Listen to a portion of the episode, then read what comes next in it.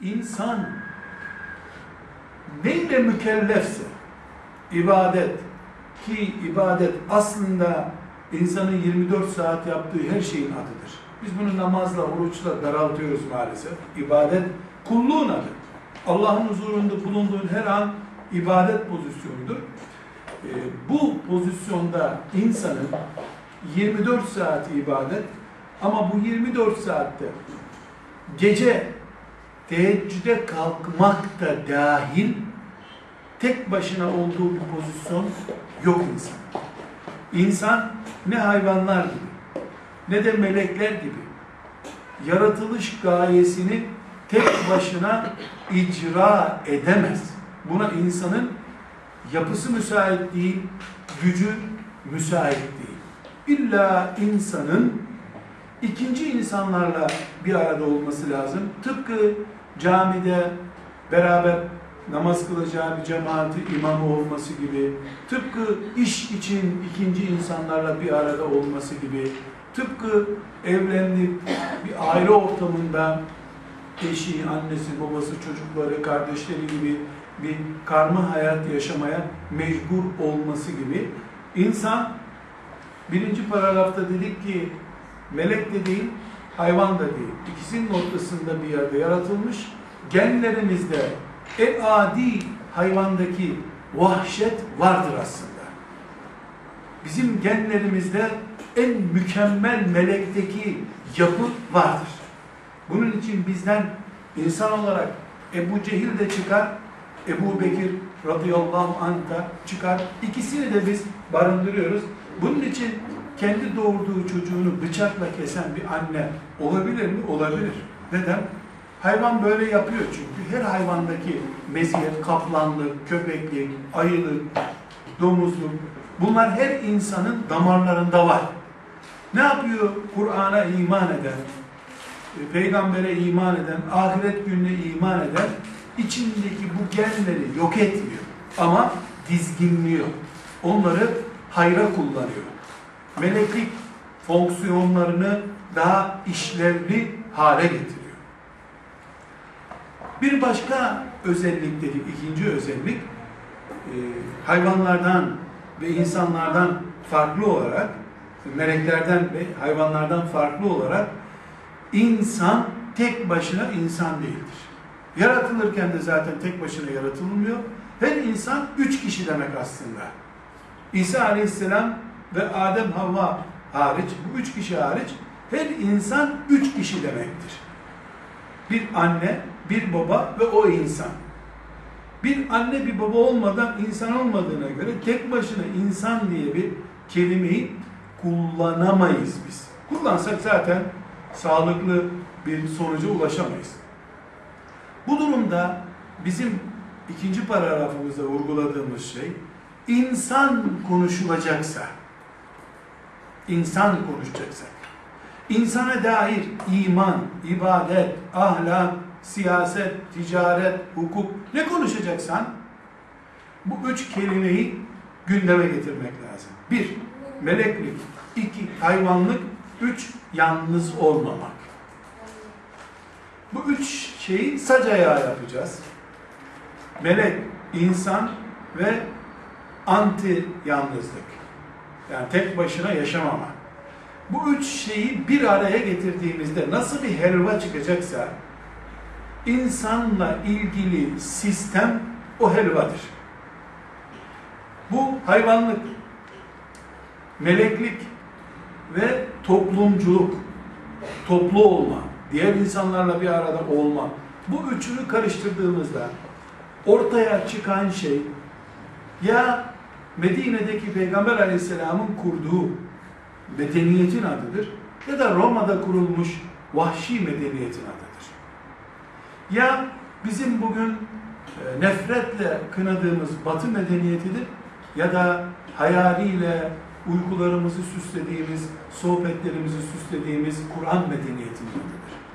Bu hamura katılan suya göre, bu hamurun alacağı şekle göre bu medeniyetlerden biri ortaya çıkacaktır.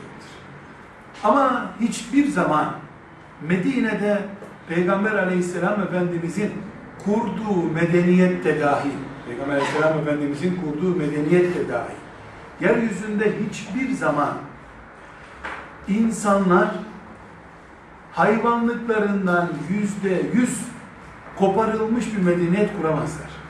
Medine medeniyeti de dahil. Hiçbir zaman insanoğlu melekliğinden de sıfırlanmaz. Tıp, tıpkı tek başına insanoğlunun medeniyet kurmasının mümkün olmadığı gibi. İlla biz bu üçlü sac ayağını gündeme getireceğiz. Şimdi kardeşler, bu üçlü sac ayağını niye gündeme getirip böyle bir konuşmaya başlama ihtiyacı hissettik? Çünkü biz bu üçlü sac ayağı sayesinde Allah'ın niye peygamberler gönderdiğini de çözeceğiz. Peygambere ihtiyacı çözeceğiz. Kuracağımız hukuk ve siyaset düzeninde mantığın neyin üzerine kurulu olduğunu da anlamış olacağız. Bu mantık sayesinde biraz sonra çıkıp bir taneniz madem İslam rahmet medeniyeti kuruyor, madem rahmet siyaseti kuruyor, madem ki İslam insanlığı kurtarmaya geliyor, zina edeni niye taşlayarak öldürüyor? Niye hırsızın kulu kesiliyor? Niye iki terör hareketiyle adam idam ediliyor? Yani rahmet medeniyetinde bu vahşetin yeri ne? Niye sopa cezası hala kaldırılmadı? Niye Allah kıyamete kadar her saniyenin hükümranı olduğu halde köleliği yeryüzünden niye kaldırmadı Allah? Niye hala kölelik Kur'an'la sabit bir hakikattir?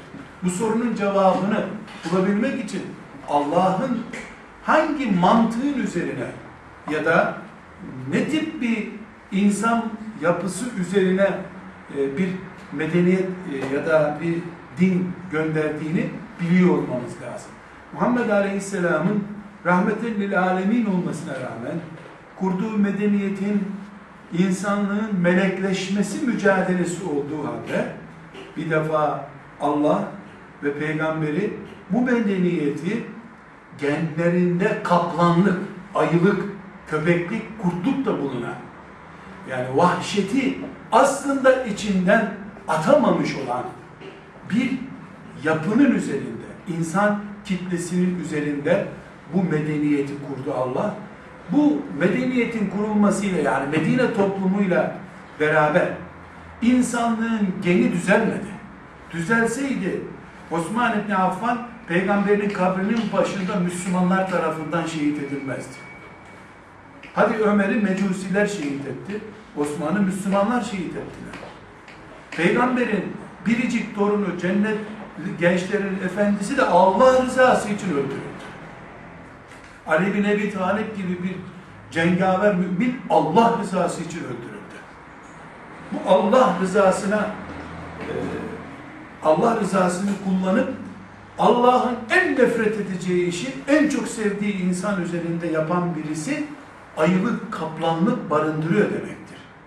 Öküzlük, danalık, ne diyorsan bütün hayvanlık çeşitlerini barındırıyor demektir.